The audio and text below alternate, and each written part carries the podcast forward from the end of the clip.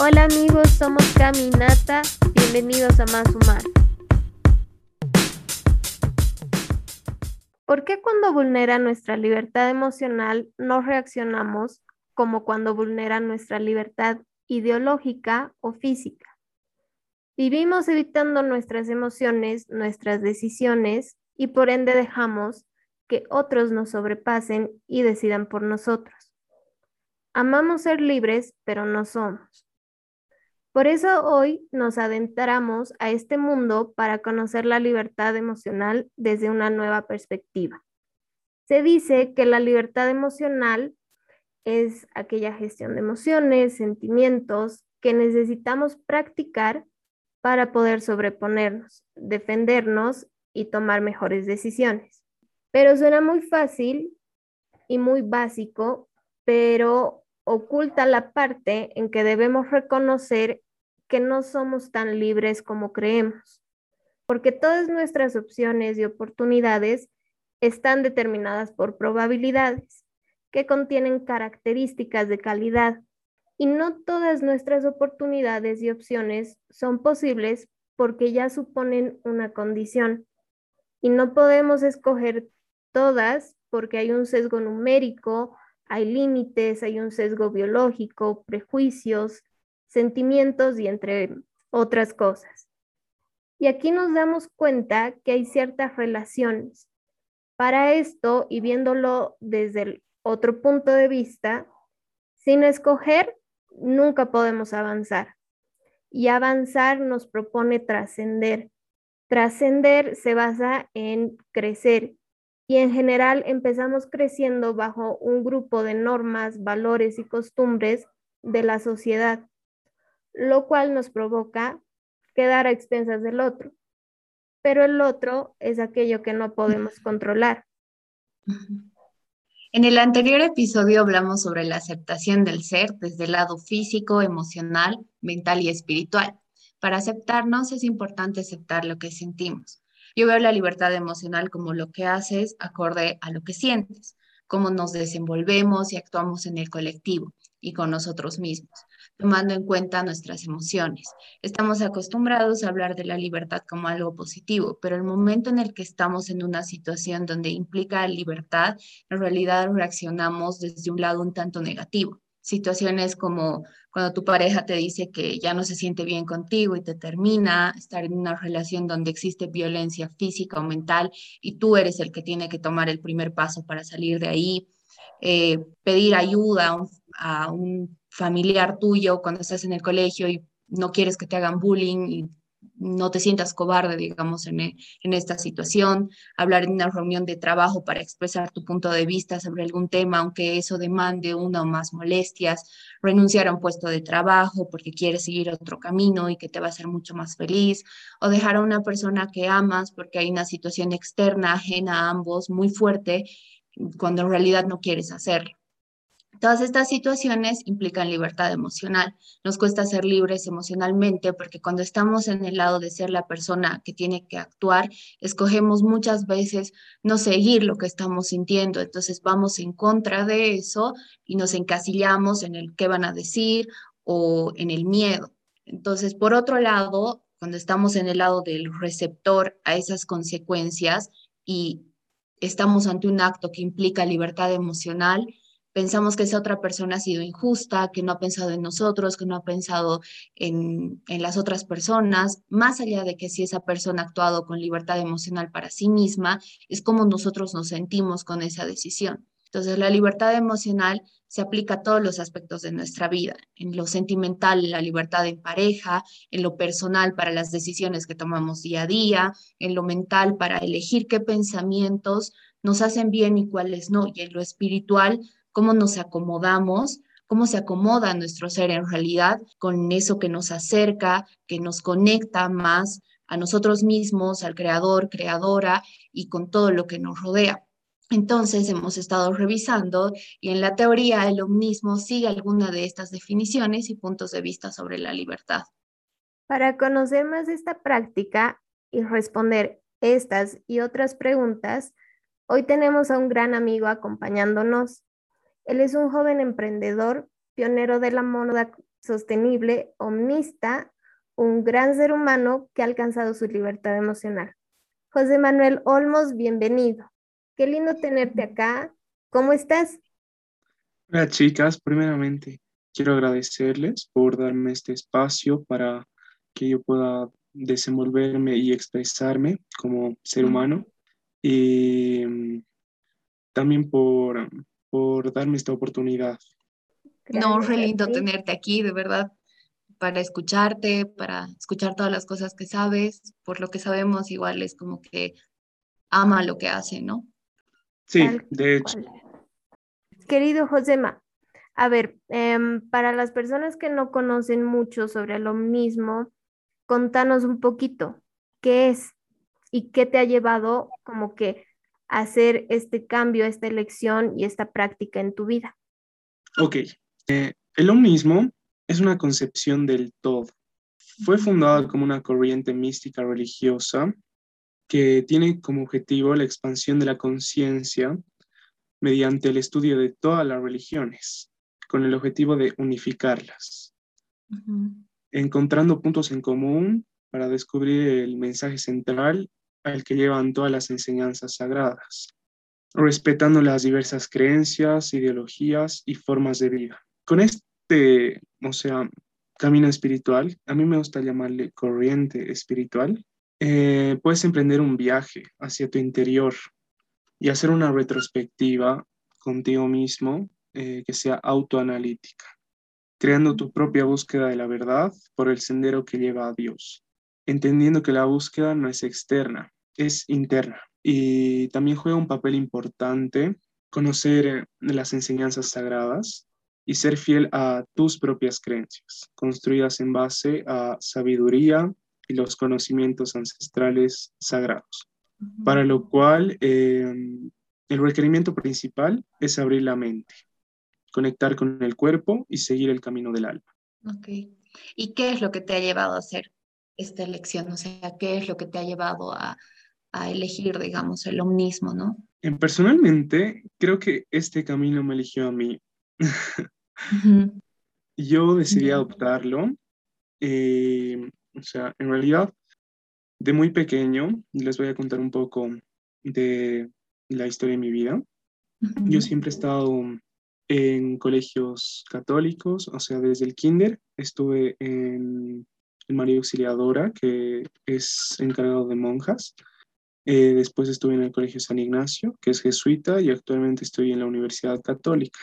Y bueno, he recibido una formación estricta nunca sentí que llegaba a encajar. O sea, es como que yo por el bautizo eh, no sentía que era suficiente eh, sentirme identificado con una u otra religión.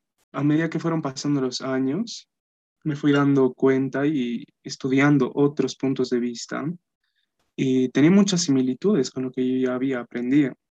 Así que empecé a estudiar otras y otras.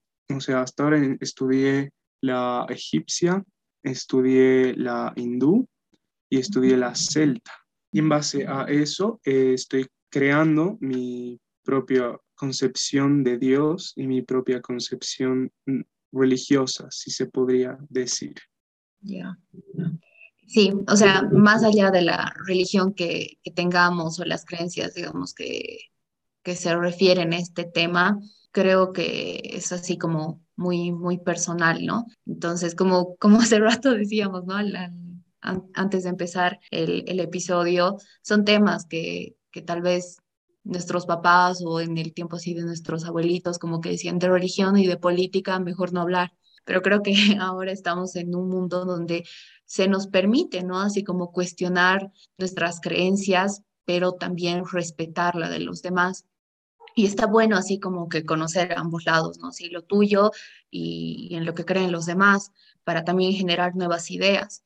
Y para ser libres, creo que parte, ¿no? Desde ahí, desde aceptarte y desde aceptar lo que los demás hacen y creen sin entrar en juicios. Entonces, según lo que nos cuentas, el omnismo ha permitido que tú desarrolles, digamos, todos estos eh, puntos de vista, que los estudies y que también hayas podido hacer este trabajo interno. Entonces, eh, te quiero preguntar qué herramientas crees que nos sirvan para practicar la libertad emocional. Y a ti, Nati, te quiero preguntar si es que tú crees que ya has alcanzado lo máximo en cuanto a tu libertad emocional. A ver, primero debemos ser conscientes de que una emoción es energía atrapada, que está lista para moverse, aunque el movimiento sea lento o mínimo. Las emociones densas, como la inseguridad, el odio, el rencor y la envidia, te paralizan, no te dejan continuar con tu camino, o sea, tu propio camino. Siempre tienes la necesidad de compararte con los demás. Y por ende, limita tu capacidad de crecimiento personal. Este tipo de emociones eh, negativas son importantes transmutarlas. La herramienta que yo uso es la transmutación emocional, que es el movimiento de la energía estancada de la emoción eh, mediante el yoga, que significa lo mismo que lo mismo, unión. En realidad es la unión del mente, de la mente, del cuerpo y del alma, formando la Trinidad en una, entendiendo que esa es la divinidad que reside dentro nuestro. Bueno, las emociones estancadas las muevo mediante asanas, que son posturas de yoga, y las acompaño con pranayama, que son ejercicios de respiración para que el aire, que es la energía vital, llegue hasta cierto sector del cuerpo que lo necesita. Y así te da un poco más de vida y te renueve la energía, por así decirse. Mm, después de hacer yoga, termino mi práctica con meditación y en las meditaciones que yo hago para mí mismo, primero agradezco, después me protejo y después rezo lo que me nazca. Conecto con mi divinidad, que para mí es Dios, y finalmente recito el mantra OM, que vendría a ser como la corona de los mantras. Esa es la transmutación emocional que yo utilizo. Qué interesante. Son así varios pasos, ¿no? Sí. Qué bonito. Siento que con lo que el José me ha dicho es así como que, wow, me falta tanto. He escuchado tantas cosas. Sí, son varias. No, cada quien tiene su propio proceso. Sí, eso es verdad. ¿Para qué que sí? Y Camil, respondiendo a tu pregunta, o sea, yo no siento que he alcanzado al máximo mi, libertad emocional porque hay cosas en mi vida y en mi persona que aún tengo que trabajar, tengo que mejorar, tengo que aceptar, perdonar y seguir aprendiendo mucho. Y sé que eso me va a llevar a madurar muchísimo para alcanzar la libertad plena que, que es lo que yo busco. Y a ver, chicos, a mí me nace preguntarles, em, ¿ustedes qué creen que las personas buscan en la libertad emocional? Ok, yo creo que es indispensable en una relación, sea cual fuera, eh, que las bases son la lealtad, la franqueza y la responsabilidad afectiva. Em, más allá de eso, es necesario poner límites. En otras palabras, eh, marcar la cancha para que la relación eh, de pareja o de amistad o de familia o lo que sea sea consciente de parte de ambas partes, valga la redundancia, eh, los dos sepan cómo jugar, ¿no? Hablen el mismo idioma, y mm, con respeto, o sea, tiene que prevalecer el respeto y sobre todo el amor. Ya, a ver, yo creo que uno busca estar tranquilo con las decisiones que, que, que, uno va tomando, ¿no? O sea, no sé, es como que cuando una persona hace algo que nos molesta, como que si dejamos que el tiempo pase y no, y no lo expresamos y guardamos todo eso, ese, ese sentimiento va a estar ahí adentro, entonces estamos atados a eso, nos sentimos como encerrados, digamos, ¿no? A eso, entonces como que no liberamos nuestras, eh, nuestra forma de, expresar lo que sentimos en ese momento. Y otro ejemplo también podría ser con las creencias, no sé, a veces eh, podemos decir, no sé, todos los hombres son mentirosos, cuando en realidad hay mujeres y hombres que sí, efectivamente, no son mentirosos, mentirosas, pero eh, siento que el, cuando está el otro lado, esas personas que te muestran que no es así, entonces ahí es como que te sientes ¿no? un poco incoherente tal vez porque dices, no, o sea, estoy viviendo dentro de lo que es mi creencia, entonces no, no soy libre, ¿no? Entonces igual, o sea, eh, creo que la libertad emocional al momento de relacionarnos con las otras personas, eh, no sé, es, es, tal vez encontrar ese equilibrio, ¿no? Eh, por ejemplo, en pareja, yo les cuento así como que he estado en ambas situaciones, ¿no? O sea, en, un, en, un, en, una relación era como que se me pedía que actúe de cierta manera y, y, yo en ese momento lo veía como que no, Camila, tú tienes que cambiar, o sea, como que mi esencia. Y en realidad no podía hacer esta distinción tal vez entre lo que se me pedía y lo que yo pensaba que se me pedía, cuando en realidad cambiando esas pequeñas cosas tal vez podía haber sido una mejor relación, ¿no? Y después en el otro lado, cuando yo le he pedido, digamos, a esa persona como que no, no me gusta esto, aquello, no sé qué, y no ha habido respuesta. Pero realmente cuando estás lejos, cuando sales de eso, te das cuenta que lo que exiges es también algo que tú no dabas, ¿no? Entonces es complicado tener estas charlas que sí o sí hay que tenerlas, como dice el José ¿no? O sea, eh, tal vez marcar todos estos parámetros eh, y, porque a veces hay actitudes, ¿no? Que, nos duelen, que nos molestan, entonces es ahí cuando agarras y dices, voy a dejar de hacer esto porque a esta persona le duele esto, eh, esto que estoy haciendo, entonces... No sé, o sea, hay extremos también, ¿no? Cuando si es que es una petición que va en contra de lo que tú crees, en contra de tus ideales y de tus objetivos, entonces creo ahí que es cuando sí, ya como que toca hacerse un lado y tomar otro camino, ¿no? Entonces, eh, por eso les quiero preguntar a ambos qué creen que las personas buscamos eh, a través de la libertad emocional, pero estando en pareja. Ya, súper. Yo creo que en realidad las parejas buscan inteligencia emocional, que es distinta a la libertad emocional, es saber usar esa libertad. Eh, para eso deben estar dispuestos a percibir, a comprender, a manejar y a utilizar las emociones, dándole un enfoque positivo al, al negativo, ¿no? Ok.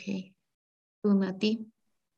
Yo creo que las personas pueden buscar muchas cosas, o sea, dependiendo también que, que entiendan por libertad emocional, pero creo que es ese elegir, buscar y tener, o sea, siempre con, con esa elección consciente de decir, este es mi ideal complementario, o sea, lo que yo tengo en poca cantidad o no lo tengo, el otro me lo puede dar, pero siento que es como que necesitas estar a la misma altura, como, o sea, no altura, ¿no? Pero eh, como dice el Josema, como que hablar el mismo lenguaje de, en mi libertad, te estoy eligiendo y tú me eliges a mí, porque nos vamos a complementar. Ahora, esta elección sí tiene que ser consciente.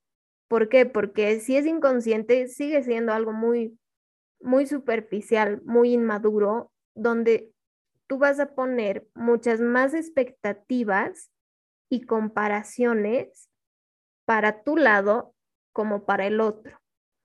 Y a ver, chicos, em, quiero hacerles sí o sí esta pregunta, ya de, ¿por qué creen ustedes que no reaccionamos igual cuando vulneran nuestra libertad física o ideológica a que cuando vulneran nuestra libertad emocional? Yo creo que la libertad es un don, es un don divino, que es invaluable. Y nosotros somos dueños de nuestros pensamientos, también de nuestras palabras, nuestras acciones, actitudes, aspiraciones, visiones. De todo eso tenemos poder y depende de la voluntad de cada quien, se dirige ese poder hacia un polo positivo o hacia un polo negativo. A ver, yo creo que es diferente porque en el sentido emocional venimos ya con heridas, ¿no? Que desde nuestra infancia y como que las situaciones, eh, o sea, aparte de que venimos a, como dice el Josema, transmutar, digamos, ciertas emociones con nuestra misión, con todas las cosas, con todo lo que creamos o pensemos que hemos venido a hacer, digamos, existen estas heridas, estos traumas, ¿no? De cuando somos pequeños, entonces como que ciertas situaciones nos van haciendo recuerdo de esto, además de que con nuestras parejas y como habíamos dicho en algún momento son nuestro reflejo, ¿no? Entonces como que eh, van mostrándonos todos esos lados que tenemos que trabajar y, duele, o sea, duele porque al final es crecimiento, ¿no? Y eso implica también, como hemos dicho, mucho amor, ¿no? Pero, o sea, cuando has tomado conciencia, creo que es cuando recién lo ves desde otro lado, no desde el lado de me están atacando, ¿no? Sino desde el lado de te agradezco, gracias por esto, gracias por lo que estamos haciendo juntos, gracias por lo que estamos aprendiendo. Entonces, es, eso, o sea, porque es como un recordatorio tal vez, ¿no? Constante y cuando ya has crecido, cuando ya lo ves desde afuera, cuando ves tal vez todo, es, eh, o sea, eh, ahí es cuando dices, pucha, no, no, o sea, no me lo voy a tomar desde ese lado.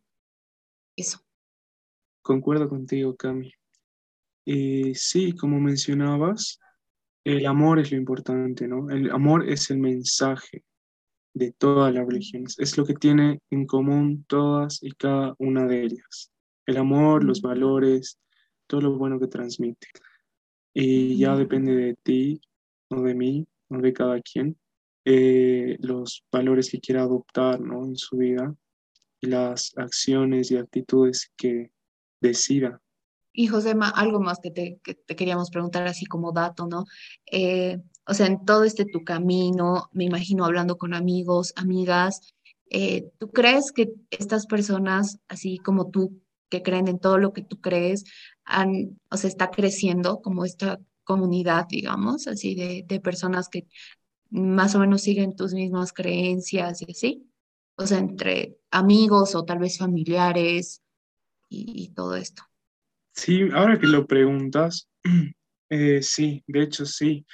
Yo creo que esto eh, tiene el potencial de ser una religión de las religiones, digamos, como que universal, como que más allá de nuestro entendimiento. Yo tampoco busco ser un sabelo todo, pero sí aprender perpetuamente.